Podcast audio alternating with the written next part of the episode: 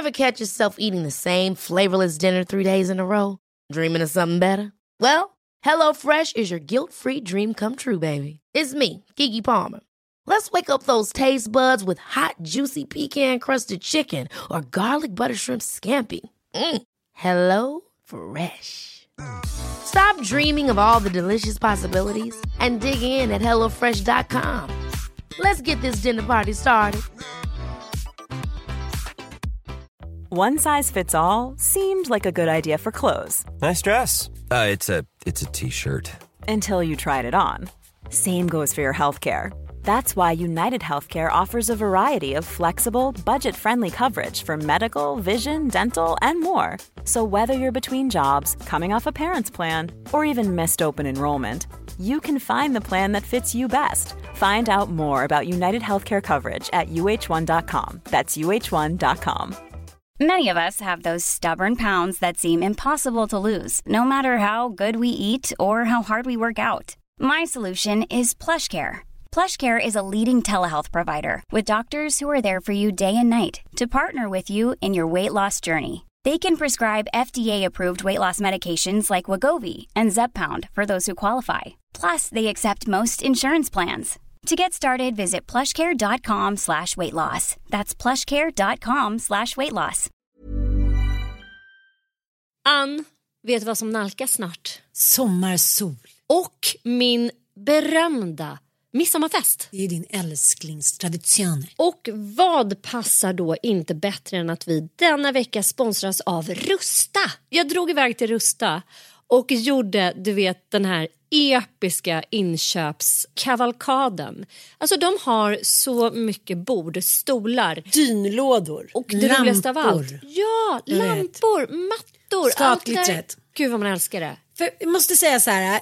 Det spelar ingen roll hur fina möbler du har. Om du inte har lullullet, Mm. de fina ljusslingorna, ljusen, lyktorna, blommorna. Kuddarna, Nej, mattorna, precis. de det måste utemattor. spegla Ja. livet, det underbara livet. Hörni, gör som vi. Gå in på Rusta och botanisera bland alla deras helt fantastiska utemöbler och allt sortiment av det vi väljer att kalla skatklitter för din sommarfest. Tack Rusta för att ni sponsrar inte din morsa. Tack, vi är så glada. Hej och välkomna! Nu är det snart nyårsafton och jag sitter i en bil utanför Lofsdalens fjällhotell. Jag bara, vad hände nu? Det blev kolmörkt. Ah, du är också i fjällen, Mm, jag är också fjällen. men inte i franska fjällen. Mm, ja, nej. Eh, nej, precis. Det var ju så mycket restriktioner så det kändes helt eh, idiotiskt att åka dit liksom. Och eh, spendera massa pengar på att inte kunna göra någonting i stort sett. Så att vi Jag stekte. Frankrike och nu är vi då i Åre. På vårt älskade Copperhill. Mm. Det här är ju ett sånt här... Man kan missförstå det om man säger The Shining Hotel.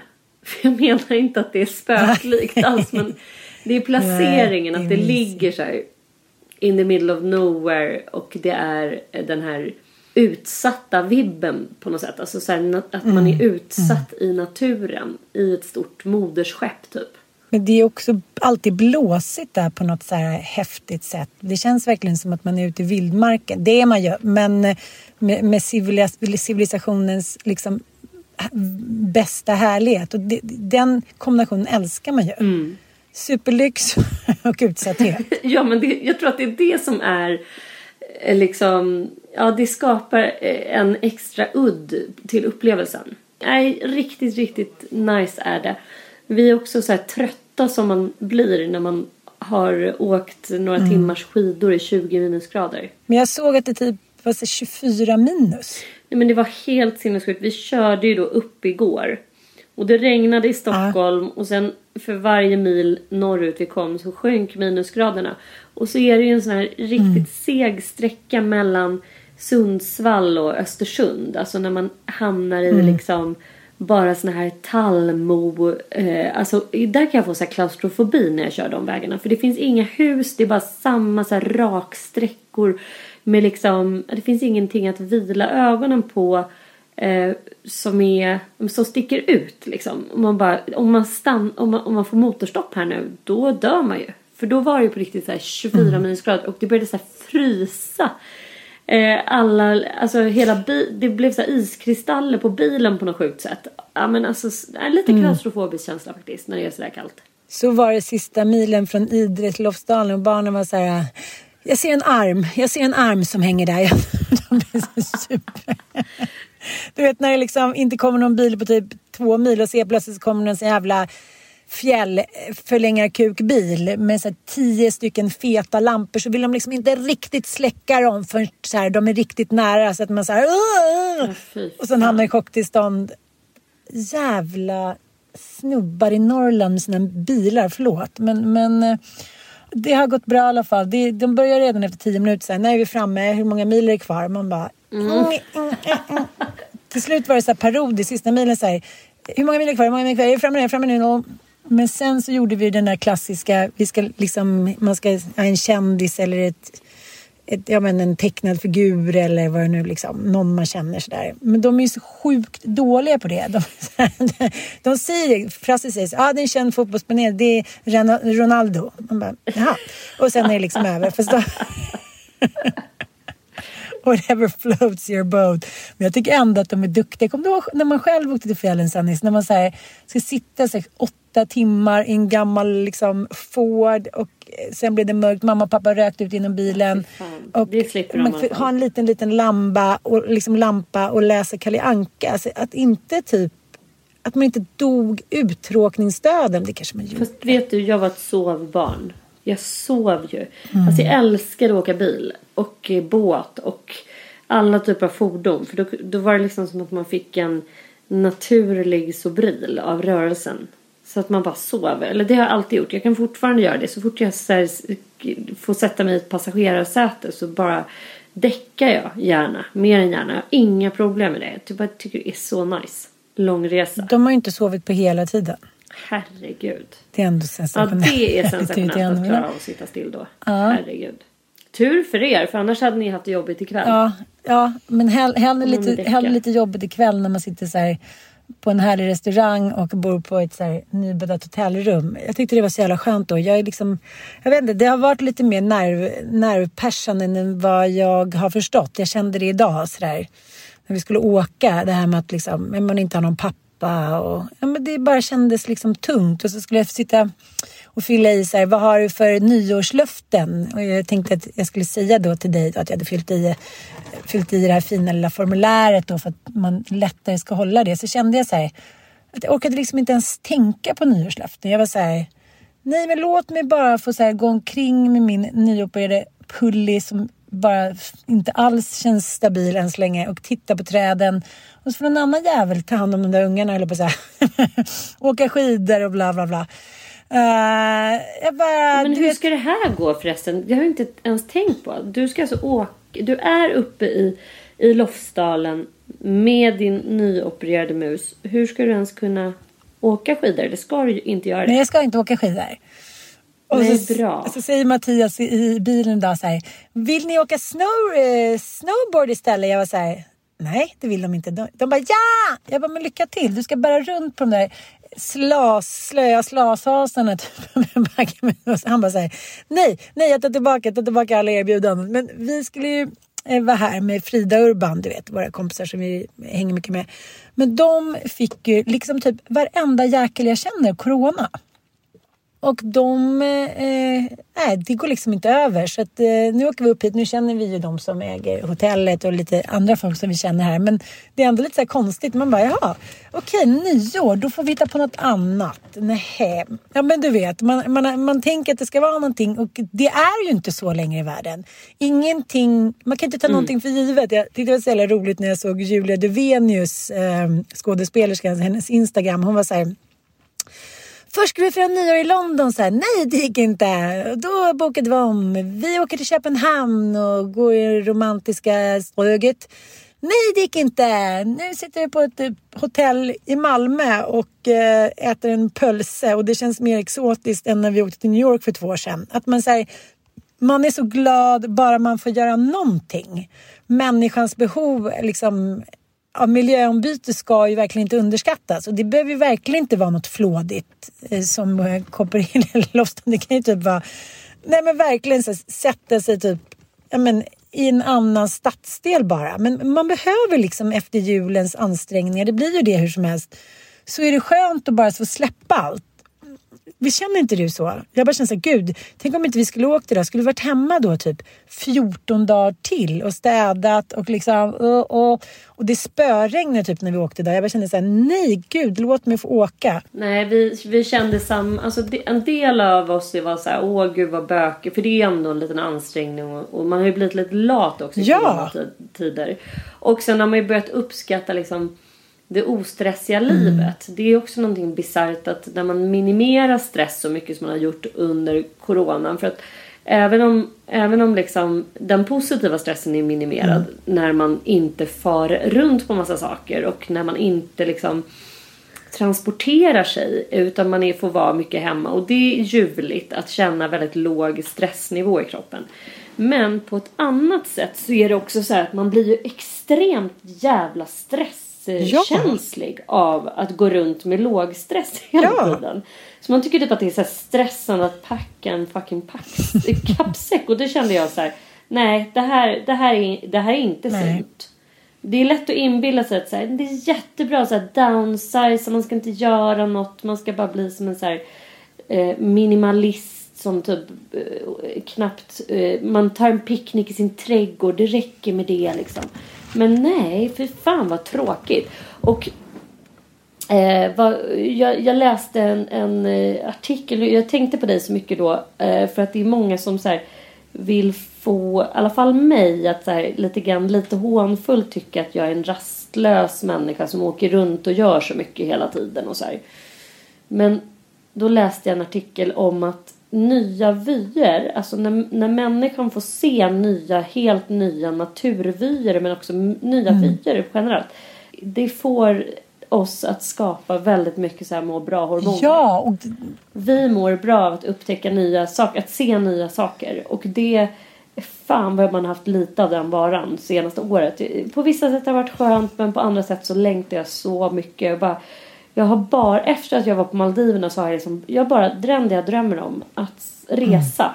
Och det är min stora utmaning under 2022 känner jag, att hitta hållbara sätt att resa. För jag, jag, jag fattar att man kan inte sätta sig liksom i jumbojet och bara flyga land och rike runt längre. Det, det funkar liksom inte. Men jag vill hitta hållbara sätt att resa. Jag, jag vill åka med barnen till Warszawa med tåg till exempel. Eh, Igor och Dante de läser ju andra världskriget nu i nian. Så vi vill åka och besöka Auschwitz.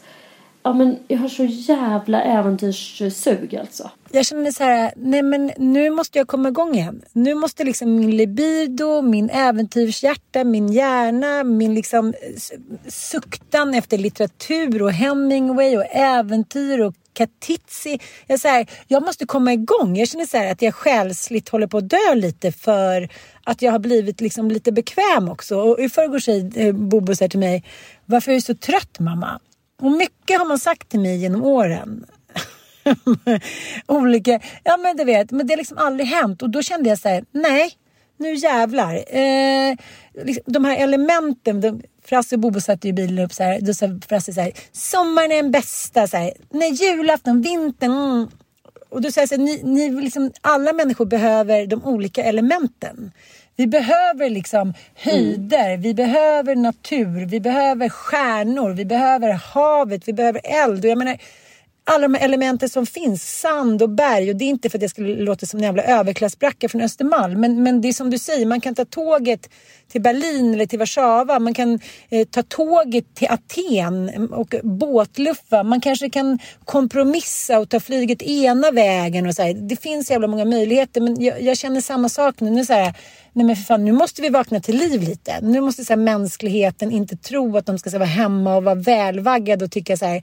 Det är det lilla livet. Liksom, människan, det har aldrig varit det lilla livet. Det är ju bara att kolla på alla, liksom, när vi var apor, neandertalarna och det var ju liksom tre olika sorters typer av människor. Homo erectus, neandertalarna och vi som levde här i världen samtidigt. Vi, här, vi rörde på oss, vi tog oss dit, vi låg med varandra. Vi, generna, liksom, vi har det inom oss. Sen var det någon dum idiot som kom på att vi skulle stanna till och börja liksom leva genom att säga vi vill ha mer, det var någon smart jäkel eller girig jäkel som ville ha mer pengar så därför skulle vi liksom vara bofasta och vi skulle odla marken och få ont i kroppen och få själsligt ont och vi skulle liksom hitta någon, någon, någon gud och Jesus som vi skulle vara rädda för och bliva vid vår läst. Det var ju liksom det dummaste vi kunde göra egentligen. Vi har ja, i, eller, ja men både ja. och. Men vi, har, vi, måste, vi kan inte liksom förneka att vi har vagabonden i vår själ. Det har vi ju liksom.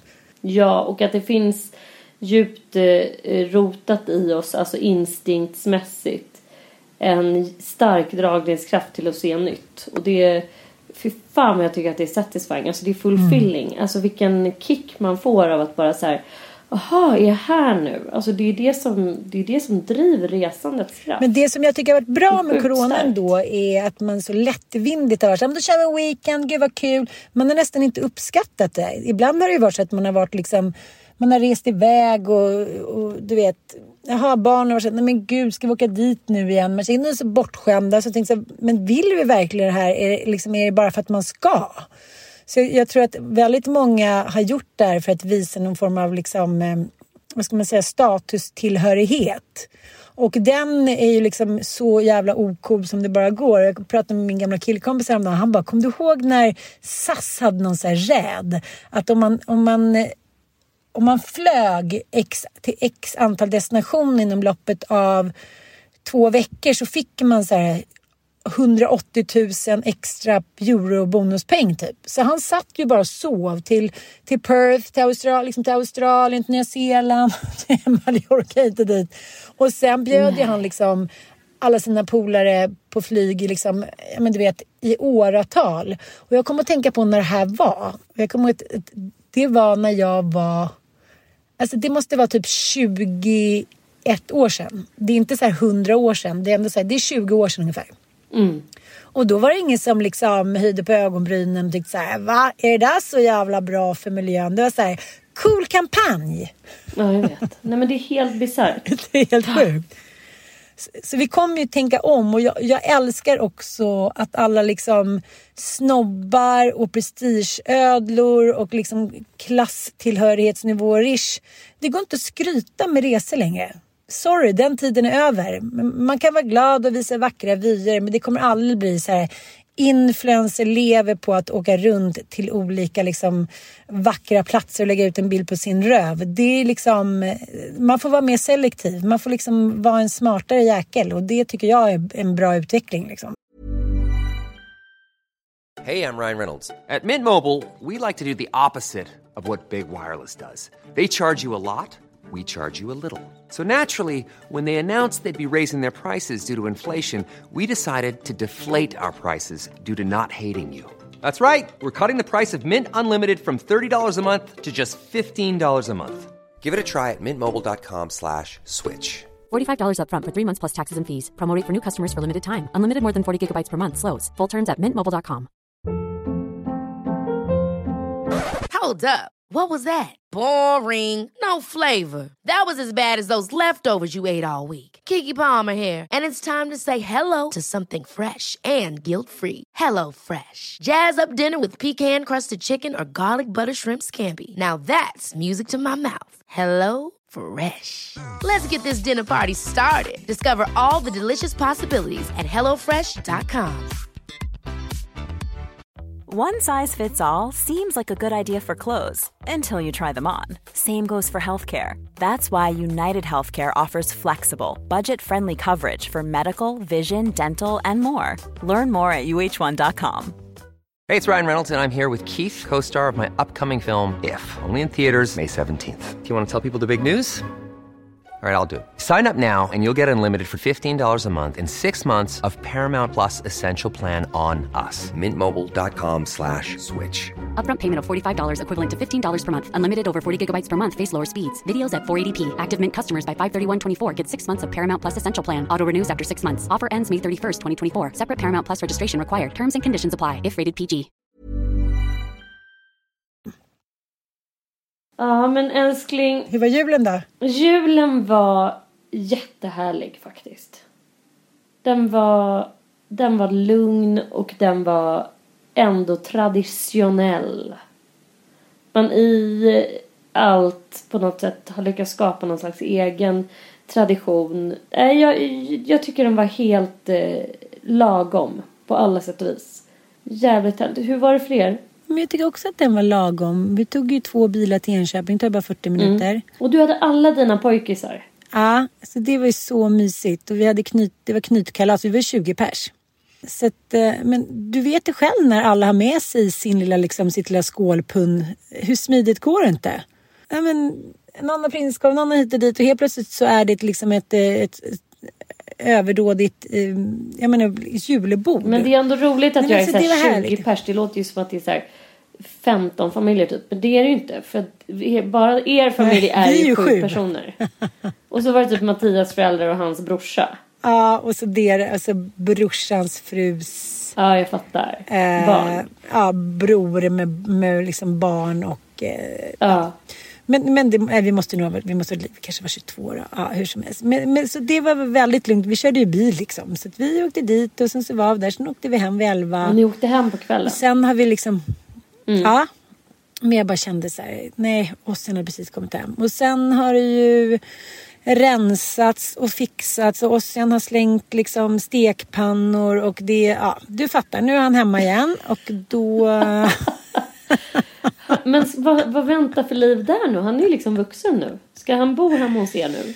Ja, och grejen är att jag visste ju liksom inte att han skulle komma hem. Det var ju lite så sista minuten så vi hade ju redan bokat här och Elon ville ju vara hemma med sin tjej och fira nyår. Då var ju det perfekt, kunde de vara i huset. Mm. Det vet man ju själv, det är inte så lätt liksom hur folk bor och folk är hemma i år. Så, så han blev ju överlycklig så de är ju där hemma nu och städar och fiffar. Och ehm, ja, jag har köpt ljus och lagt fram duk och blommor och så. Så de ska ha lite parmiddag där imorgon enligt hans eget uttalande. Jag bara, först herrmiddag säger han. Jag, bara, så här, jag skiter väl i det, är väl bara bra om tjejer där. Det är fortfarande som att han då... Liksom- Jag vet inte vad han tror. Att jag, att jag tror att det ska bli för mycket då eller? Nej, jag vet inte. Så jag fick precis ett sms av Ossian så bara och hans tjej och hans tjejkompis är här hemma och fixar och städar. Jag bara jaha. Den dagen innan. Så jävla seriöst. De är så här 17 hemma och så här, ska fixa parmiddag. Hade man det? Jag tyckte bara man var på så här konstiga fester och frös ihjäl och typ söp och rökte och typ låg med fel kille. Jag har inget minne om att det var så här parmiddagar och fix... Nej, jag vet inte. Jag kanske har förträngt. Hur känner du? Jo, men jag hade nog det. Jag blev ihop med min första kille när jag var 17. Och vi var ju Ja. väldigt uppstyrda. Tycker jag nog. Nej, men Och alltså det var ju väldigt mycket jag att han... Farstaglittret. Ja, nej men han kom ju från Saltis och hade sig en helt underbar familj. Vi hängde mycket med dem och de var ju otroligt generösa också med att vi fick vara där hemma i deras hus i Saltis. Så att vi hade ju mycket så här middagar där hemma och sånt. Jo, det hade man. Man körde ju lite den här lite lillgamla stilen liksom. I, såklart Ja, ja, ja. blandat med så här excessfester. Såklart varannan helg var det så här excessfester. Vi har ju en vi, vi har ju, jag och mina brorsor bara så här, Ringvägen 8, där bodde ju jag då med min pappa och mina två brorsor. Vi flyttade ju till pappa när jag var Just 14. det. Och, och pappa var ju bo- borta i stort sett varann, ja, varje helg. Eller varannan åtminstone. Både turnerade och sen drog han iväg med sin tjej för att han typ, ja, ville väl ha lite egen tid. Vad fan vet jag. Men det, och han hade ju då eh, devisen frihet under ansvar som han då hade läst sig till i Anna Wahlgrens barnaboken. Vilket gjorde att han lämnade pengar i en liten så här eh, näverbytta, näverburk. Och där fick vi då sen sköt oss själva bäst vi ville. Och om det betydde fest eh, för 80 glada laxar i vårt hem som rökte, söp och typ rökte weed gjordes det också säkert och lyssnades på en jävla massa hög musik så ja, var det helt okej. Så länge vi tog ansvar över det. Alltså det här är så sjukt när jag tänker på det men det, så var det. Han hade ju då extremt eh, hög toleransnivå mot att vi festade. Men vad är skillnaden på hög toleransnivå och slöfock? alltså jag bara tänker, ja, men jag Ja, tänker mycket så här, det är så mycket om, förstår du älskling? Det är så mycket omskrivningar så här. Det gav frihet under ansvar och det var eh, kvalitet, inte kvantitetstid och det jag bara har en kompis också som bodde på Lidingö och hennes föräldrar var arkitekter och de var liksom, de kunde vara borta på så feta jobb eh, i, liksom, i veckor. Hon bara såhär, nej men jag var inte äldre än 11 år och min syrra var 14. Och, och hon så tänker på det efteråt, det ska det liksom inte pratas om. Men hon var såhär, nej men de lämnade pengar och det fanns ju ingen mobiltelefon, de ringde väl någon gång. Och, och, alltså, va, vad är vad liksom? Jag menar, jag tänker så här, narcissist är narcissist, är narcissist vare sig det är liksom 1972 eller 1833. Jag tänker så här, eller var det liksom legio att människor med stålar, de, för dem var det okej att dra? Liksom, kan man så lätt skruva om Nej, men vet du att jag- liksom, jag tror att det eh, finns- uppfostran och liknande? Jag tycker det är så Ja, intressant. jag, jag tror att det är alltså. en kombination. För när jag pratar med alla mina eh, kompisar och det är ju såklart inget eh, vad ska man säga, representativt urval som går att göra en studie på. eller Liksom där man, men jag kan se en röd tråd att det var ju betydligt mindre curlande när vi var i 13-14 års åldern. Och oavsett vilken samhällsklass man kom från och jag gick ju i musikklass vilket gjorde att det var en jävla mix bland människor. Det var ju så här, allt ifrån liksom Ja men du vet min bästa kompis Jossan vars föräldrar var så här, narkosläkare och apoteker, bodde i Saltsjö-Duvnäs.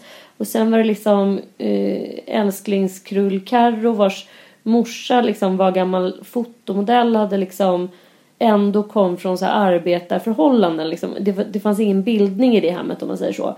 Till folk som bodde liksom i Fiskis där det var ja men verkligen så här arbetarklass. Alltså det var så jävla mix. Och jag kan säga att samtliga föräldrar var ju betyd, betydligt mer slöhänta med eh, ja, men allt ifrån gränssättning. Jag läste någon så här också. Alltså de kunde inte kontrollera oss med så mobiltelefoner eller hur GPS och skit som folk har på sina barn nu. Men det var också sista generationen som inte hade en aning om vad fan vi höll på Nej, med. de hade ju noll koll. Nu så här, om någon försöker säga så här till mig, så här, ah, nej, men vi ska inte, liksom, det är inget knark, nej vi ska bara sitta där hemma. Man bara, okej tjena mittbena. Och ändå kan de lura en till månen lite grann liksom. Men då var det ju som två skilda, det var ju som att vi var så här. Nej men vi gjorde ju men på riktigt galna grejer. Jossan och jag pratade om det bara, men nej men just det, det var ju när vi så här, vi sa till hennes mamma så här, men så nu går vi och lägger oss Birgitta, godnatt. Och sen bara eh, klättrade vi ut genom fönstret och drog in till Gröna Lund Ja. och var borta hela natten. Ja. Och så här, båda hade väl tagit med oss någon häxa eh, och så här, kom hem på riktigt så här klockan sex på morgonen och så skulle vi gå upp halv sju och gå till skolan. Och så här, oj vad trötta ni är idag flickor. Bara, Ja. Nej, men alltså, så både att man lurade dem till månen och tillbaks men sen också att det fanns en viss Alltså min pappas föräldrastil eh, var väl inte kanske helt och hållet representativ. Det här frihet under ansvar och så här, jag lä- lämnar er ensamma. Då var vi ju liksom, jag flyttade hem till honom när jag var 15. Så från att jag var 15 till att jag flyttade hemifrån. Jag flyttade också hemifrån när jag var 17 och ett halvt. Alltså när jag gick i trean på gymnasiet. Jag vet. Ja, det var också Men så här, Anita bara, när jag var, när jag var 13, 14 då, då bodde jag i typ Filipstad hela sommaren. Så kom jag bara hem, sen drog jag iväg. Det så här, man såg sig själv också som mycket mer mogen och liksom, vad ska man säga, kapabel fast man kanske inte var det. Och nu tycker jag att det har blivit sånt otroligt språng till tvärtom. Att jag är så här, men gud, skulle jag så här, lämna Dante typ tre veckor på, liksom, eller fyra veckor på Öland på sommarjobb. Han skulle ju så här han skulle inte svälta ihjäl men han skulle se ut som en kebab när han kom hem. Och han, liksom, men det var ju också att man kunde inte ta ansvar. Så här, man blev kickad från jobbet för att man hade för mycket fester. Så fick pappa ringa och be om ursäkt. Men det var ju lite som så här. Fortfarande på 80-talet och 90-talet och 70-talet så var det lite så här öga för öga, tand för tand. Att byn såg till att liksom alla skötte sig. Det var ju mycket mer kontakter, förstår du? Det var så här, jaha, då fick man sommarjobb och då var det farsans polare. Så fick man göra det. Då var det mammas brors kusin. Så att det var liksom... Jag kan verkligen hålla med om att det var... Och det, det, det tycker jag var så intressant när jag läste nu Diamants bok, eh, Till en sista dör. tills Att alla det har dör. så... Pro, sånt, älskling. Nej, förlåt. Det tar jag igen. Eh, ja, men det är lite som nu när jag har legat och läst Diamants bok Tills alla dör att eh, ut, där det började då liksom de stora gängbråken och eh, morden, att man började skjuta varandra och man började skjuta varandra som kompisar och liknande. Så ville ju de föräldrarna som är, men det här var, handlade just då om Somalia, de ville ju sköta det själva. Att så här, okej, okay, du får blodspengar och sen så får vi bara glömma och gå vidare. Och polisen var så här, nej, nej, nej. Vi kan inte använda så här uråldriga liksom, eh, öga för öga, tand för tand metoder. Vi, så här, det, det, är, det är svensk lag som gäller. Jag fattar att ni vill det, men, men det funkar inte längre. Liksom. Och det är någonting som inte riktigt finns i Sverige längre. Vi, vi tar inte hand om, vi känner inte samma ansvar, kollektivt ansvar längre. Vilket tror jag är förödande på många sätt. Liksom. Och därför blir det ju så som den här otroligt konstiga serien i Aftonbladet då om, om liksom människor som nu är rädda på Östermalm. Att man känner sig, man tror ju att det ska vara liksom ett skämt eller i alla fall lite satir eller liksom första april. Alltså någonting vill man ju och så visar det sig att det är fullt allvar liksom. Men jag, jag trodde det här var på skämt. Jag, jag såg ju att det var en intervju med Kalle Schulman och Jan Guillou. Eh, och jag trodde, jag, jag, jag tänkte direkt så här, jaha det är första april nu. Men, men det är det ju inte alls liksom.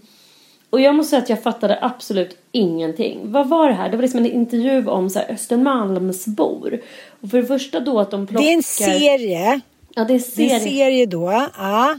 Eh, det är väl smart av Aftonbladet för de har ju fått jättemycket uppmärksamhet och det första som slår mig är att så här, människor som då är så framgångsrika är också så korkade att man blir så här, ja nu har ni inte fått uppmärksamhet på ett tag, ni har inte kunnat åka ut på bokmässan, ni har inte kunnat röja och rya, nu måste ni liksom, nej nu, nu, nu måste ni få synas och höras. Så det började då med, första eh, intervjun var då med Östermalmsladyn. Mm Tone Bernadotte Oppenstam. Mm. Hon var med i eh, Östermalmsfruar, eller tror jag hette, som gick för... Eh, mm. eh, kom du ja. Mm. Och hon har ju själv suttit eh, två glada år i fängelse för ekobrott. Det är ganska mycket, två och ett halvt tror jag till och med.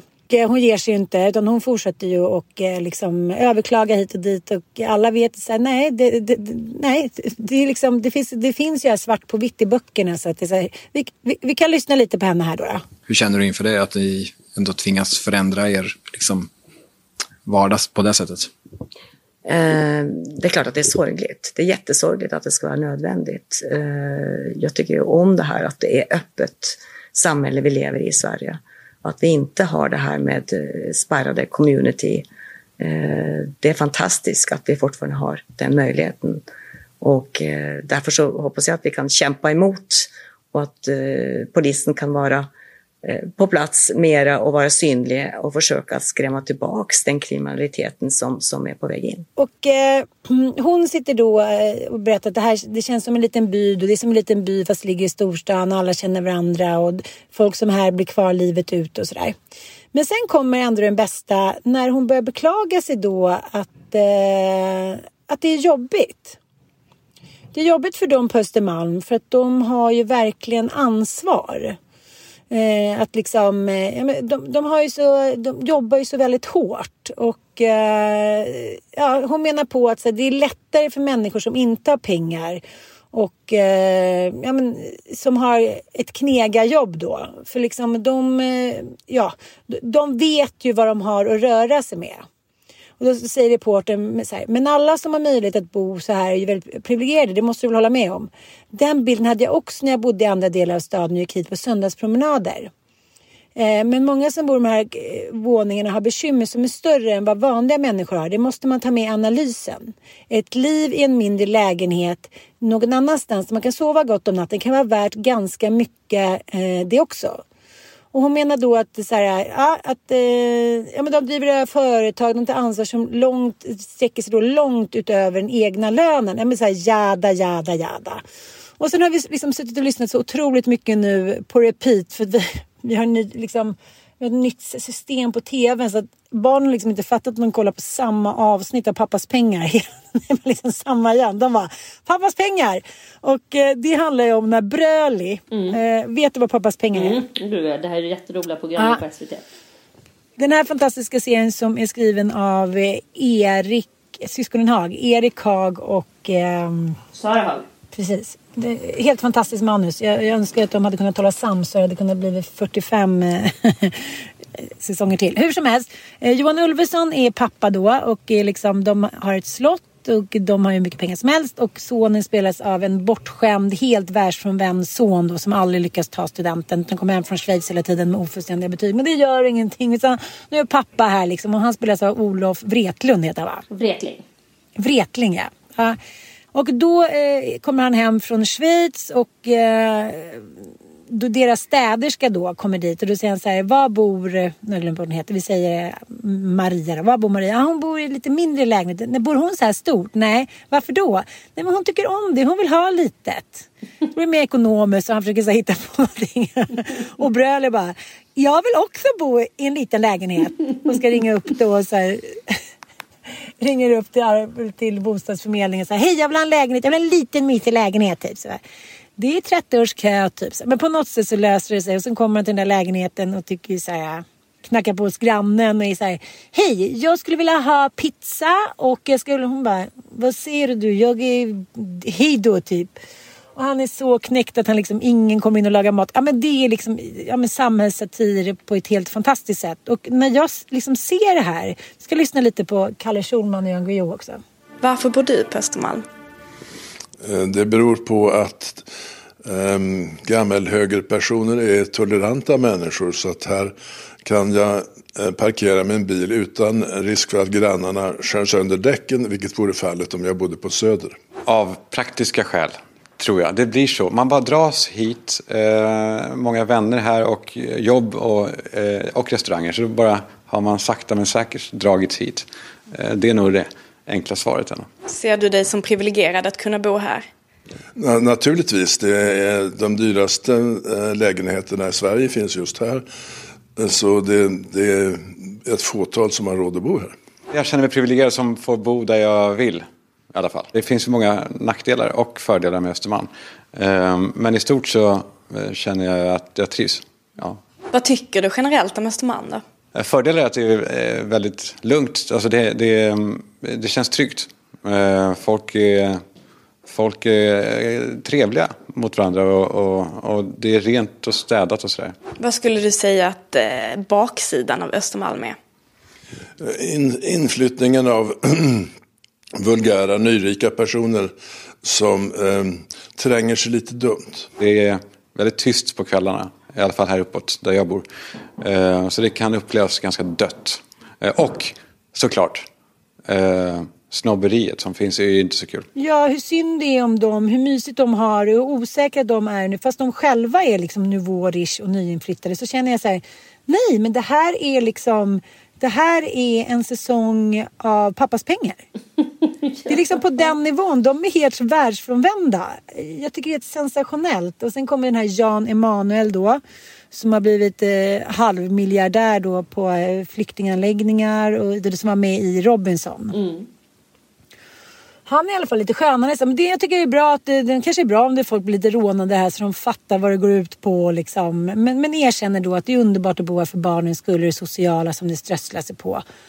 Och han bara säger det här att man ska bo, liksom, bo i orten och hjälpa varandra och ha dåligt med stash och så här, Det finns inget romantiskt i det. Det är bara skit.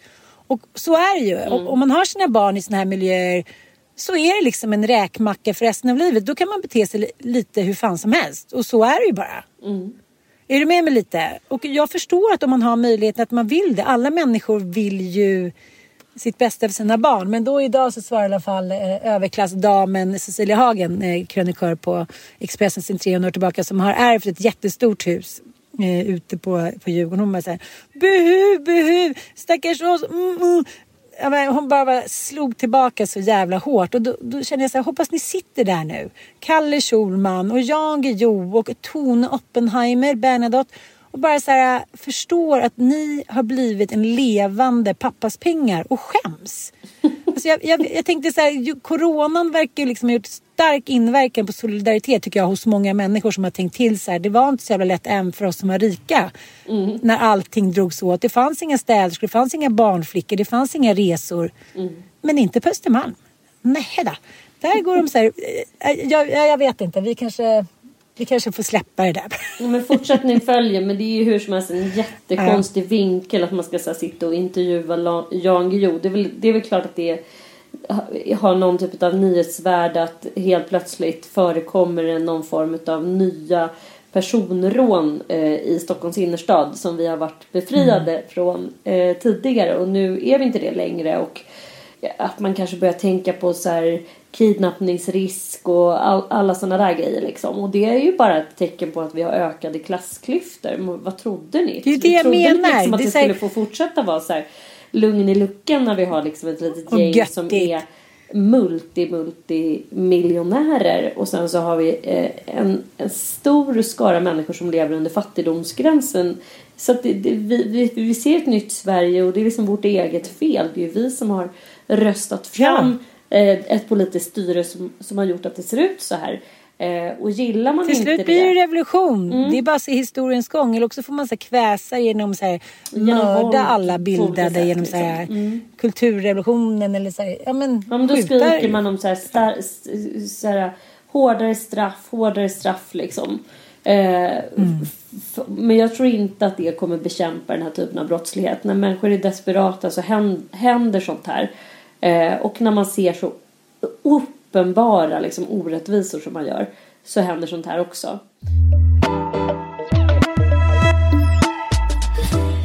Ja, mycket har hänt de senaste veckorna såklart. Eh, och eh, det har ju blivit väldigt mycket uppmärksamhet kring eh, geniet Söderholms och eh, Ola Rapace. Ja, vad ska man säga?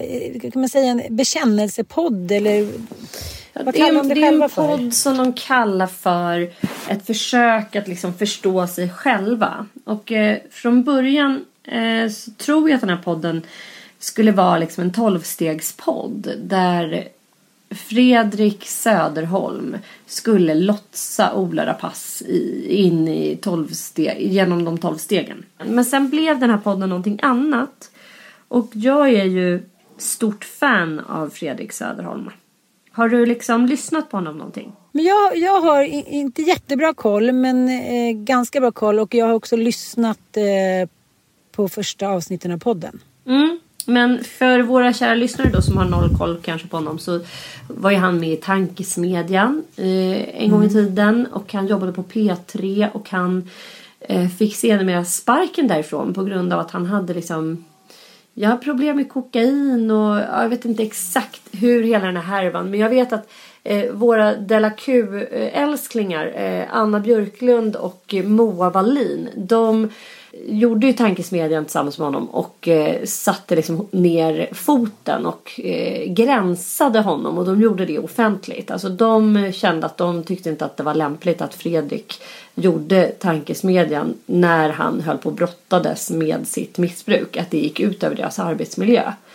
Just det, Eh, så är det. Och eh, han fick då sluta. Eh, och det led ingen nöd på honom därför att då startade han den mycket uppmärksammade morgonshowen eh, Gott Snack. Som ju är en helt igenom Patreon eh, eh, produkt.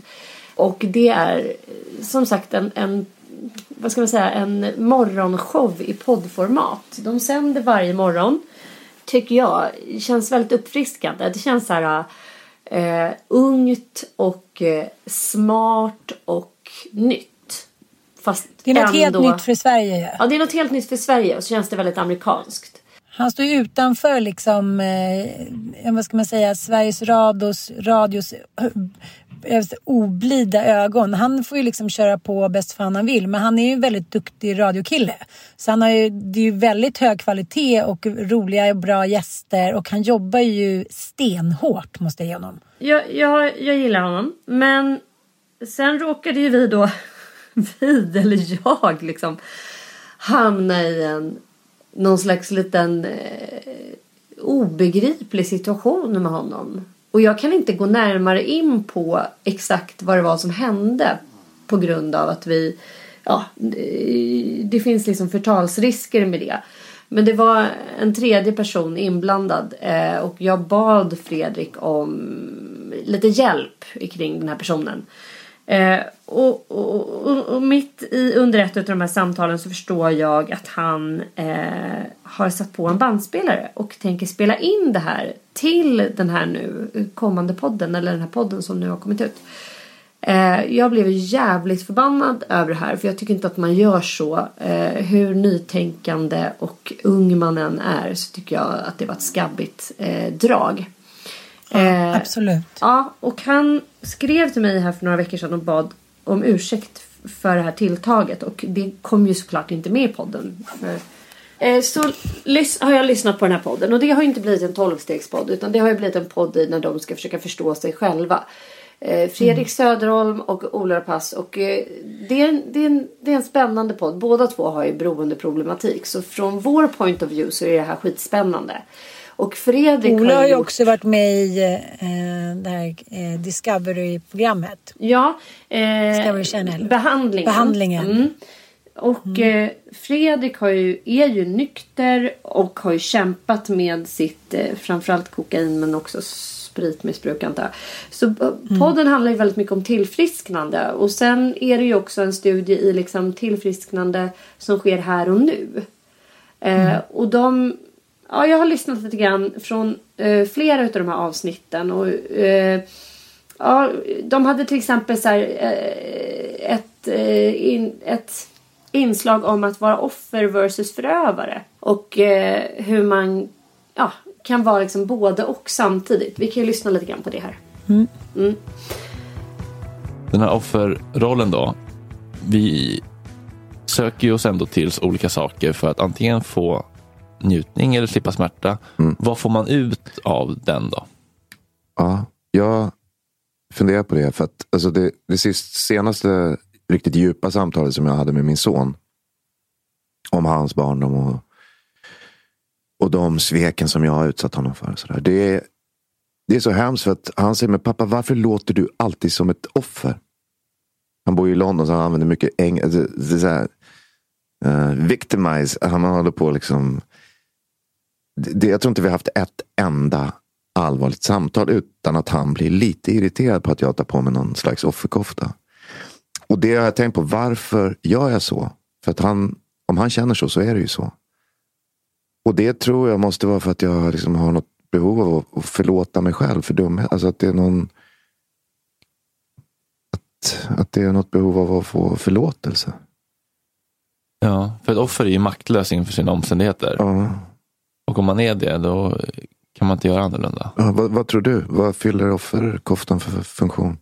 Jo, men eh, många gillar ju den för att då får man sympatier och empati och folk kanske till och med tycker synd om en. Man får uppmärksamhet och bekräftelse i det. Men man slipper ju också se sin egen del och kanske ta ansvar. Mm. Och det är ju skönt. Ja, visst. Speciellt när ansvaret känns omöjligt eh, tungt. Mm. Så kan det kännas, okej okay, men jag måste vara offer här för annars så fixar jag inte uppgiften. Mm. Mm. Och problemet är ju när man fastnar i den rollen och gör sig maktlös. Mm. Kommer man inte framåt. Nej. Så ta det i kragen pojkar. Men den är mysig, offerkoftan. Ja. Ett tag. Ja, visst.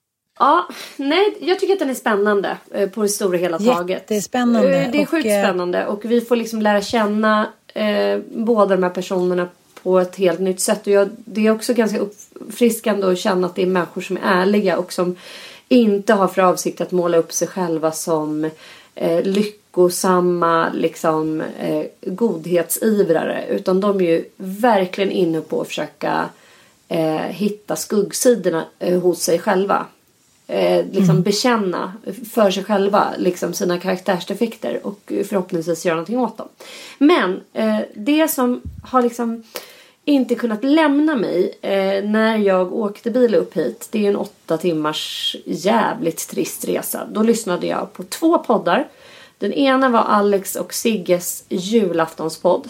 Och i den podden så, eh, så spelar de upp ett avsnitt ur Fredrik och Olas podd. Eh, som handlar om när Fredrik måste omvärdera sin relation till sin mamma. Han har under sitt liv eh, alltid försvarat sin mamma och hyllat henne och det här känner jag igen för jag har träffat honom vid några tillfällen. Jag har varit med i Gott Snack och jag har liksom hört honom och lyssnat på honom och han pratar ofta, har allt, oftast pratat om sin mamma i termen av att hon har varit någon slags jävla hjälte som liksom har tagit hand om honom och hans brorsa utan pengar och utan en, eh, alltså det har varit en, han har en frånvarande pappa, hon har liksom skött biffen själv. Så han beskriver henne som en hjälte i stort sett. Men i, i den här podden och i den, just det här avsnittet så har han tillsammans med sin terapeut kommit fram till att det där stämmer ju inte. Han har ju vuxit upp i eh, med otrolig psykisk misshandel från den här mamman som han eh, ändå har envisats med att hylla, stå bakom och supporta. Mm. Mm. Och eh, han eh, har en djupt rotad rädsla i sig konstant. Som en posttraumatisk liksom, rädsla som driver honom Såklart. Eh, hårt. Eh, och som också är en nyckel till att han ofta är, blir aggressiv och arg och går, mm. går och bär på väldigt mycket ilska som också driver honom.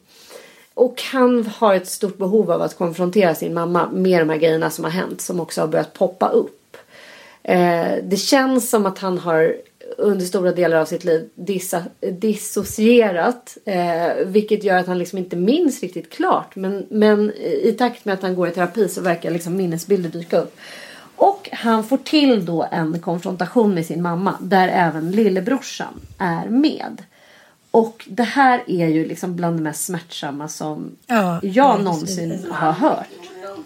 Det är liksom, det är så, så här, jag, jag, tänker på när Felicia försvann, Felicia Wahlgrens bok. Eh, fast liksom, när man läser kan man ju lägga sig ifrån, man kan göra egna associationer, man kan säga vila från det. Men, men det, det, här, alltså det här är liksom något helt sensationellt tycker jag och det är så otroligt smärtsamt. Och det, det finns någonting i det där du säger att man, man har en bild av hur det har varit eh, men man är ju traumatiserad så man har ju trängt undan massa grejer. Och det, kommer ihåg att jag berättade för dig när, när mitt ex-ex ringde och vi hade typ inte hörts på, liksom, inte fan vet jag, 12 år eller någonting. Och jag sitter och skriver och jag bara ser hans nummer och liksom amygdala bara så här, okej okay, nu är vi på gång. Nu är liksom amygdala blev så 60 meters diameter i din hjärna. Du är så här, hä, hä. Du bara liksom, du får sådana kroppsminnen och det är de här kroppsminnena som är Alltså, de kan ju sitta så hårt inne. Det kan gälla vad som helst. Om det blir misshandel. Det handlar om energier som sitter och blockerar liksom,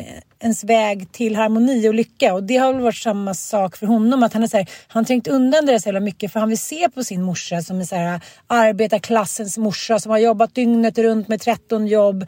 Men, men det finns ju också baksidor av att man aldrig får ta igen sig så här, till hennes försvar. Då. Jag vill inte försvara det men du fattar vad jag menar. Det är så här, men vi som har ändå blivit på något sätt huldade, omhuldade eh, vi kan ju inte liksom ens föreställa sig hur det är att ha en sån här skräckmorsa. För mammor vet man ju, de ska ju vara snälla. De kan vara ledsna och trötta och sjuka men de ska alltid vara snälla. Och det är det här, här kommer metaperspektivet eh, på den här diskussionen för mig. För det som jag tyckte, alltså dels är det här enormt... Ska vi lyssna lite? Ja, men vi lyssnar lyssna lite på det här. Ja. Mm. Men vi börjar med att Ola sitter till vänster om mig och det påverkat mig vilket raseri som vaknar inom mig. Och jag blir lite rädd för det och ser därför till att både Ola och min bror Max är med. Och jag ska säga saker till henne jag aldrig sagt förut. Ola sitter till vänster om mig, Max till höger om mig och rakt framför mig mamma. Jag tittar henne rakt in i ögonen. Det jag inte vet med säkerhet och det jag måste få svar på är. Slog du mig eller Max? Eller förekom det något form av fysiskt våld? Och om du ljuger nu så kommer jag aldrig mer prata med dig. Nej. Jag har inte slagit er. Varför har jag då en stark minnesbild av att du håller upp Max och släpper ner honom med ryggen före i en tröskel?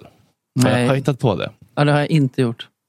Varför har jag då ett minne av att vi är i Halmstad och ska äta mat och Max vill inte ha wok med, med oystersås och du kastar ut honom i bilen och han försöker hålla sig fast i bilen och du gasar så han flyger ner i asfalten. Ja, Varför har jag ett minne av jo, det? Jo, men det stämmer. Ja.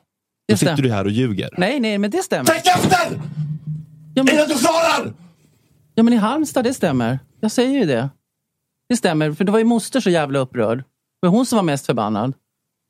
Och då satt jag liksom mellan två, två hötappar och skulle försöka tillfredsställa henne. Och då körde vi. Vi var, hade parkerat vid landstingshuset. Där. Det, där kommer jag ihåg. Varför tänker du inte efter innan du svarar? Då? Jo, men det svarar jag ju på. De andra vet jag att det här har jag inte gjort. Men det där stämmer. Halmstad stämmer. Det kommer du ihåg kanske också, Max? Mm. Den stämmer. Aldrig annars. Aldrig nej, någonsin. nej. Jag har ett minne av att jag stänger in mig i badrummet och förstör allt ditt smink för att jag är så rädd och arg som jag aldrig varit i hela mitt liv. Och vad hände då? då utanför? Du hade kastat ner honom i en tröskel med ryggen före. Varför minns jag det? Min, minns du detta Max? Ja, jag vill tro att jag minns det. Så därför tycker jag att om Varför du minns inte minns, om du själv minns, va? Var ärlig med det. Du kan, inte, du Nej, kan också ha förträngt det, men Ja. säg då inte nej. Nej, men då har jag förträngt det. För jag Ja, kan för inte... ett, ett, ett klart nej ska vara ett klart nej då. Ja, okej, får men då har jag väl slängt i en tröskel då.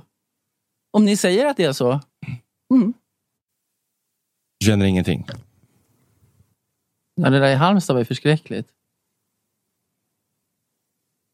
Allt det andra då? Ja, den där med tröskeln är också förskräckligt. Men den där Halmstad minns jag som något riktigt förskräckligt. För du måste vara så jävla förbannad. Att han inte ville ha Oystersås. Vänta nu, nu måste jag bara... Ja. Nu hör jag vad du gör. Nu skyller du på moster. Och det är inte intressant. Nej, men moster det- är inte heller oskyldig. Det är ingen som har sagt. Nej, nej, hon- men det där, hon- nu, nu hon- går du direkt i försvar. Ja, ja, men hon var för jävlig. Och jag tyckte det var så jävla Ja, men- stressigt Okej, är alltihopa. det det du tar med dig? Nej, nej, men det vara fel. var- Men det- kolla, jag hör ju, du, du stänger bara ner och bara Nej, men det Jo, var jo. ju helt oförlåtligt naturligtvis. Naturligtvis helt oförlåtligt. Det är klart det var. Då skulle jag inte agerat. Allt det andra då? Vilket allt andra? Tröskeln? Allt det andra jag precis har pratat om. I, hela storyn? Den psykiska misshandeln under hela vår barndom. Ja, alltså. Det är din bild. Jag kan inte säga någonting om det. Vad är din bild då? Ja, inte riktigt så illa verkligen. Nej. Och hon när hon ska försöka försvara sig. Ja, oh, ja. Nej, men det här är, det här, jag tycker att det här är sjukt starkt. Eh, och jag, jag, för min del så tycker jag också att det här, är, det här är allmängiltigt. För jag vet att det finns så jävla många där ute som har eh, vuxit upp med dysfunktionella föräldrar som har eh, den här drömmen att få dels vara så här ärliga. Det här var det som hände. Det här är mina upplevelser av det. Det här gjorde mig illa. Eh, var det så? Och så vill man ha acknowledgement. Man vill att den här jävla idioten till förälder i alla fall ska kunna eh, gå med på att jo men det stämmer, det är sant, det hände. Eh, och i de bästa världar så ska man få en ursäkt. Vilket sällan sker. Därför att människor som är så här pass sjuka har väldigt svårt att se sin egen del. Och sätter gärna på sin egen offerkofta. Och som just den här mamman bara. Ja men jag var så. Där satt ju moster. Och jag var ju liksom mitt emellan där. När hon ska ha slagit då den här lillbrorsan. Eh, så börjar hon ju skylla på liksom en tredje person som inte finns där. Och, och att det är liksom därför hon är typ. Ja, nej men det är så jävla galet. Sjuka Det är människor. också ofta en beroendeproblematik. Alltså att man säger, Ja. nej men det var inte mitt fel att jag krökade eller spelade bort pengarna. Det var så här, det var ditt fel. Nej förresten, det var barn. Nej, det finns liksom, man kan Ja. aldrig, det, det är för mycket skam. För att ens närma sig. Jag tror, att, jag tror många känner så här, om jag närmar mig det där så kommer jag typ bokstavligen dö. Jag kommer dö av skam och jag kommer gå sönder av liksom vad jag är för jävla vidrig människa. Och det, eh, så att den där ursäkten tror jag väldigt sällan kommer. Det gör den ju inte i det här fallet heller som Fredrik och brorsan säger så här. Du känner ju ingenting när du säger det här. Jo det gör jag väl. Så vadå tycker ni att jag ska bryta ihop eller? Man bara ja det vore ju brukligt liksom. Det vore inte så jävla konstigt. Men hon är ju iskall för hon har ju stängt av. Hon är ju inte känslomässigt Ja. närvarande. Men det som... Så att jag tycker det här är en extremt allmängiltig funktion. Jag tycker att det här är bland det bästa jag har hört i poddväg. Alltså jag vet inte riktigt. eh, Är världen liksom... Är, är vi värda att få ta del av det här? Jag tycker att det här är så jävla stort. eh, Det han vågar göra. Mm. Dels att, och att han också bjuder in henne. Att det inte bara är ett så här envägskommunikation. Att han ska sitta och berätta om vad som har hänt. Utan hon sitter faktiskt där i rummet. Och hon förnekar inte. Utan det här är ju eh, det här är det som är liksom. Eh, och jag, jag hoppas att han efter den här konfrontationen. Och jag kan nästan svära på. att det var någonting i honom som helades. Och det är det som gör mig så jävla pissförbannad när jag lyssnar på Alex och Sigges eh, podd. För jag håller ju eh, dem högt som både poddare och som människor. Men deras analys av eh, den här konfrontationen och Fredrik Söderholms möte med sin mamma. Den är ju eh, så konstig.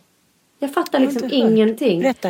Nej men Sigge och Alex eh, känner ju igen sig. Eh, framförallt Alex eftersom hans mamma har haft, alltså han har ju fruktansvärda upplevelser med sin mamma som ju var alkoholiserad och också liksom hade eh, stora föräldrabrister eh, på så många olika sätt. Liksom.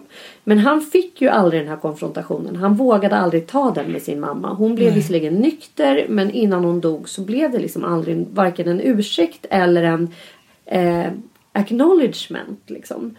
Eh, Hon var en känsloutpressare på sina Ja, egna villkor. och liksom. det, liksom, det blev aldrig av. Men sen har ju å andra sidan skrivit den här boken då i efterhand.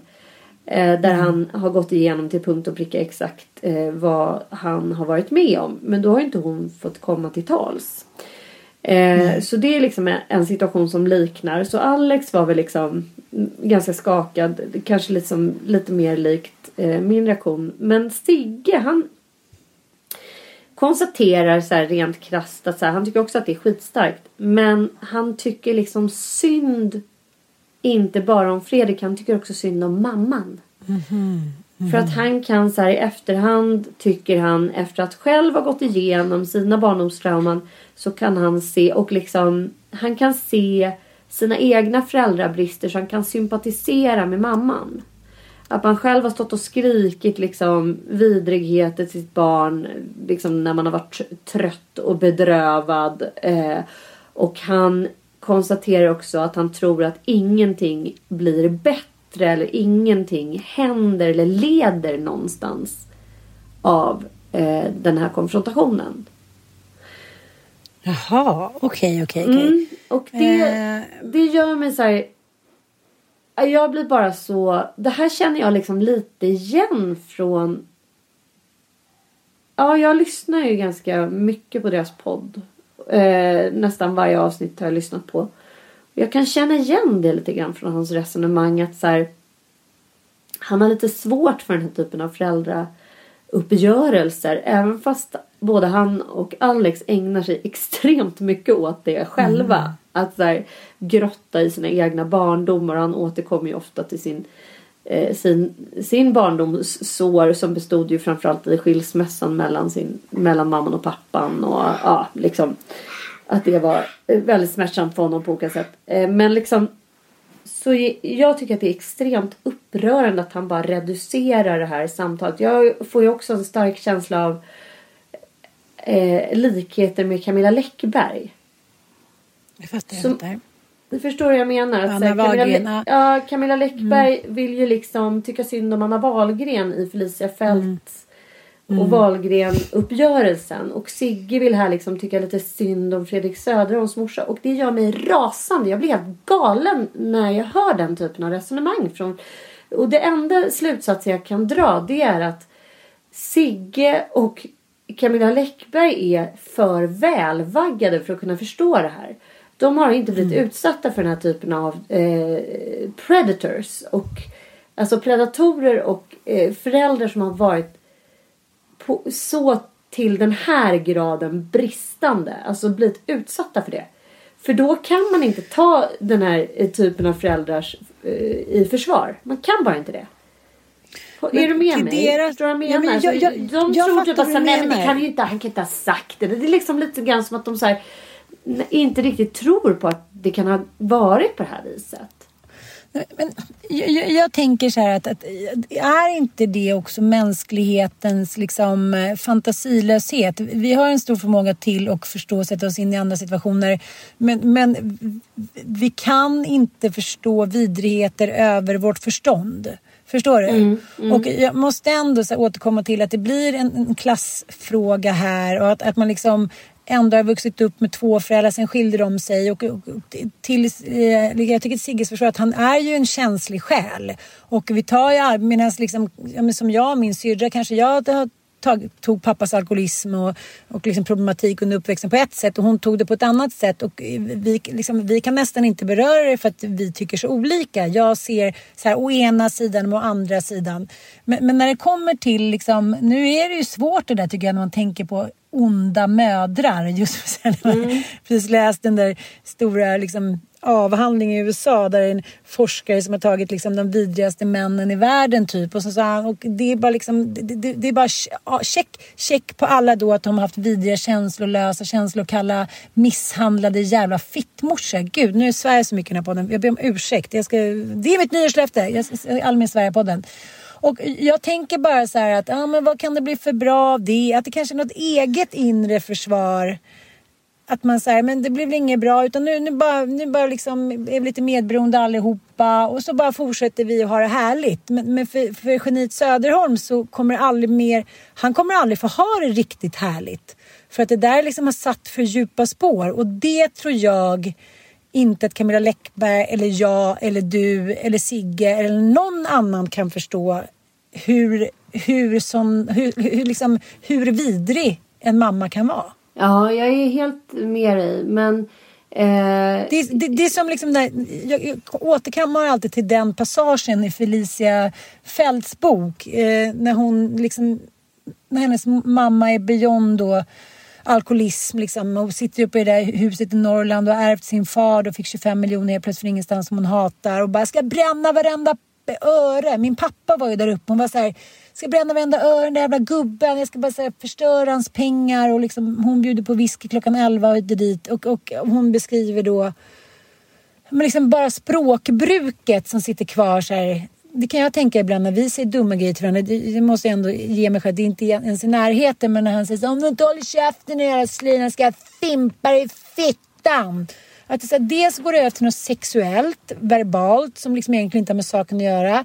Dels så är det så här, att alltid få känna sig obekväm, där man ska känna sig trygg. Alltså, jag tycker han beskriver så bra i podden också att han, han bara, till skillnad mot kanske Paolo Roberto som jag inte tycker kunde skylla på det, så känner jag med geniet Söder, ja du kan skylla på att du inte klarar av att ha det bra. Du, du vet inte hur den känslan är, du är så rädd för den. Att du, när du når den så vet du någonstans att den kommer försvinna. För det finns, du har aldrig fått någon känsla, du är inte värd det. Och det är hans morsas jävla fel. Och hon ska be om ursäkt och hon ska gråta och ligga och kräla och sitta själv i terapi och försöka hitta någon försoning istället för att stänga av. Det är ju jättelätt, det kan jag se på min pappa och även på din pappa. Fan vad lätt det är att stänga av. Mm. Och sen när någon konfronterar sig säger nej, som när min syrra var såhär, men du har väl inte hjälpt till med mina barn? Jo, han har liksom en grandios bild av sig själv. Han har en fantastisk morfar och pappa hit och dit. Och, och, det är väl så för många att de, de klarar inte av det för då super de ihjäl sig eller hänger sig, inte vet jag. Så det är ju ett, ett, ett, mänskligt försvar men det är ändå inte tillräckligt bra. Är du med mig? Ja, ja. Men ja. Hur, hur, som helst så tänker jag så här, second best. Det är ändå mm. att hon erkänner att det har hänt. Och att hon mm. kommer dit till studion och är med på det här. Mm, och låter mm. sig spelas in. Och eh, mm. alltså det är ju en, det, är, det om något är ju ändå att så här, erkänna sin del i det. Sen att hon inte eh, bryter ihop och klarar av att göra det precis där och då. Eh, det kan jag på vissa sätt förstå. Och så att jag, jag, kan, jag, jag tycker att hon ska ha den största respekt. Eh, men jag, jag känner inte med henne som ett offer. Som Sigge Nej. vill hävda. Att så här, jag kan se allas point of view. Så här, åh, det är väl alla liksom bara nej. Jag, jag tycker här är det väldigt tydligt vilka som är förövare och vilka som är offer. Just mm. i den här relationen så är det Fredrik och hans bror som har varit offer för en förövarmorsa. Jag är trött på mm. det där att man aldrig ska få vara ett offer. Att det är på mm. något sätt eh, det här med att gå inte runt med offerkofta och så här. Jo, men ibland ska man fan dra på sig en offerkofta. Ja, ibland är det ibland synd om behöver man erkänna Då måste de få att här var jag ett offer, här var jag maktlös, jag var ett barn, jag kunde inte eh, förändra den här situationen, jag var helt och hållet utsatt för den här personen, jag var helt och hållet beroende av honom eller henne och jag var eh, inte kapabel att ta mig därifrån. Det har skapat ett livslångt trauma och det är någonting som jag kommer behöva arbeta med för att bli hel. Eh, om man inte liksom hoppar man över det och bara låtsas som om att säga, nej vad fan jag, jag ska inte vara något offer här typ. Jag, jag är vuxen nu och jag, jag kan liksom välja mitt eget liv. Ja det är sant. Eh, det, det, är sant till en viss grad. Men det här såret finns ju liksom kvar. Så jag är en, av en helt annan åsikt än Sigge. Jag tror att den här konversationen kommer göra så mycket. Inte bara i Fredriks liv utan även i Fredriks mammas liv och i hela deras familj. Mm. Att det faktiskt finns eh, en ny världsordning efter det här samtalet. Och mm. jag, jag tror att alla ni som lyssnar, jag vet att det är så många, jag får så mycket DM och det får säkert du också Ann, av människor som lyssnar på oss för att vi lyfter eh, medberoende slash beroende problematik och dysfunktionella familjer och anhörigskap och allt det. Och alla ni, eh, jag råder er verkligen till att gå in och lyssna på den här podden. Eh, för att det är, tror jag, för alla oss som har någon gång drömt eh, om att få den här eh, konfrontationen eh, och den där ursäkten. För, för jag vet att det här är ett jättevanligt återkommande eh, drömönskemål från vuxna mm. barn. Gå in och lyssna på det här för det här är manna från himlen alltså. Det har ju du och jag pratat om att man går och liksom väntade på den där ursäkten hela tiden och jag från min pappa och sen så kom den där liksom lilla ursäkten då att jag, jag är ledsen att jag inte skjutsade dig till fotbollsträningen och fotbollsmatchen. Jag var så här, va? Men fan det har jag inte ens tänkt på. Det gjorde ju morsan. Man tog ju cykeln och så här, att han kunde liksom inte gå in i, i liksom epicentrum. Han var tvungen att gå runt, så smyga runt och liksom och jag tänker att det många går omkring ett helt liv och väntar på ett förlåt och hoppas att det ska komma som ett brev på posten eller som en så här Guds försändelse. Men det gör inte det och det är det som jag också vill ge Söderholm en eloge för. Att han, så här, han sitter inte och väntar. Han vet att han är ett offer men han beter sig inte som ett offer. Och jag tycker det är så jävla fint. Och jag, jag han kräver ju henne på det här. Ja, ja mm. och när vi satt i bilen på vägen upp så, satt jag så, här, så började jag gråta. Så tänkte jag så här, jag längtar så efter min pappa. Så här. Och så tänkte jag så här, vad är det jag längtar efter? Det är jul, jag hade inte fått någon julklapp. Han hade, jag, jag längtar efter liksom, den omsorgen han visade mig ändå. På det liksom, taffliga försöket han ändå gjorde. Det han kunde för att han var snäll. Mm. Han var liksom inte elak. Han förmådde inte mer men han gjorde aldrig någonting elakt mot mig. Förstår du vad jag menar? Mm, verkligen. Och att det är väldigt... Jag tycker han, att han må ha mycket... försummat dig på andra ja, sätt. Och det, är, det är ett annan typ av trauma. Och det är liksom, det ska ja, inte heller sticka under stol med. Men han har inte varit Nej, elak. Och han har inte liksom Men det här att man kan älska och, och längta och liksom glorifiera människor som har försummat den. Det är inget mm. konstigt. Det är så människan är. För när man har blivit ett vuxet barn och är försummad så går man hela livet och tänker så här, vem ska ta hand om knyttet? Och man måste bli stark och man måste spela stark för att liksom det är enda sättet så här, att överleva. Men, men det är som du och jag säger, det enda vi drömmer om är att liksom våra mammor ska komma tillbaka till jorden och mamma oss. Det är, så här, det, är, det, är liksom, det är vårt evigt önskade födelsedagspresent och julklapp och det kommer inte ske. Och det är synd om oss och det är synd om alla som inte får bli mammade ibland. Och det, det kan få vara lite synd om människan ibland. Och då ska det vara den människan som det är synd om. Inte en jävla Oppenheimer Bernadotte-tant. Det är inte synd om dig på Östermalm.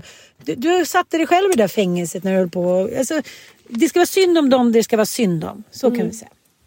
Mm. Med de orden avslutar vi 2021 och hoppas att vi får gå in i ett 2022 eh, fullt av mänsklig värme. Gott nytt år! Tack för att ni lyssnar. Ni ger oss så mycket. Eh, och eh, tack Sanna för det här året och tack för att du poddar med mig och är min vän. Gott nytt år! Gott, Gott nytt år! år.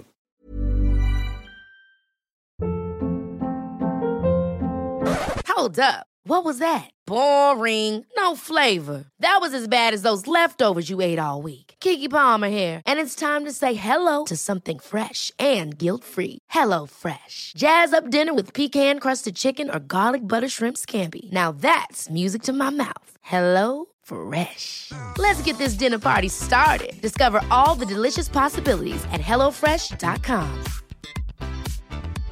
Imagine the softest sheets you've ever felt. Now imagine them getting even softer over time That's what you'll feel with Bowl and Branch's organic cotton sheets. In a recent customer survey, 96% replied that Bowl and Branch sheets get softer with every wash. Start getting your best night's sleep in these sheets that get softer and softer for years to come. Try their sheets with a 30-night guarantee. Plus, get 15% off your first order at bowlandbranch.com. Code BUTTERY. Exclusions apply. See site for details. Hi, I'm Daniel, founder of Pretty Litter. Cats and cat owners deserve better than any old fashioned litter. That's why I teamed up with scientists and veterinarians to create Pretty Litter. Its innovative crystal formula has superior odor control and weighs up to 80% less than clay litter. Pretty Litter even monitors health by changing colors to help detect early signs of potential illness. It's the world's smartest kitty litter. Go to prettylitter.com and use code ACAST for 20% off your first order and a free cat toy. Terms and conditions apply. See site for details.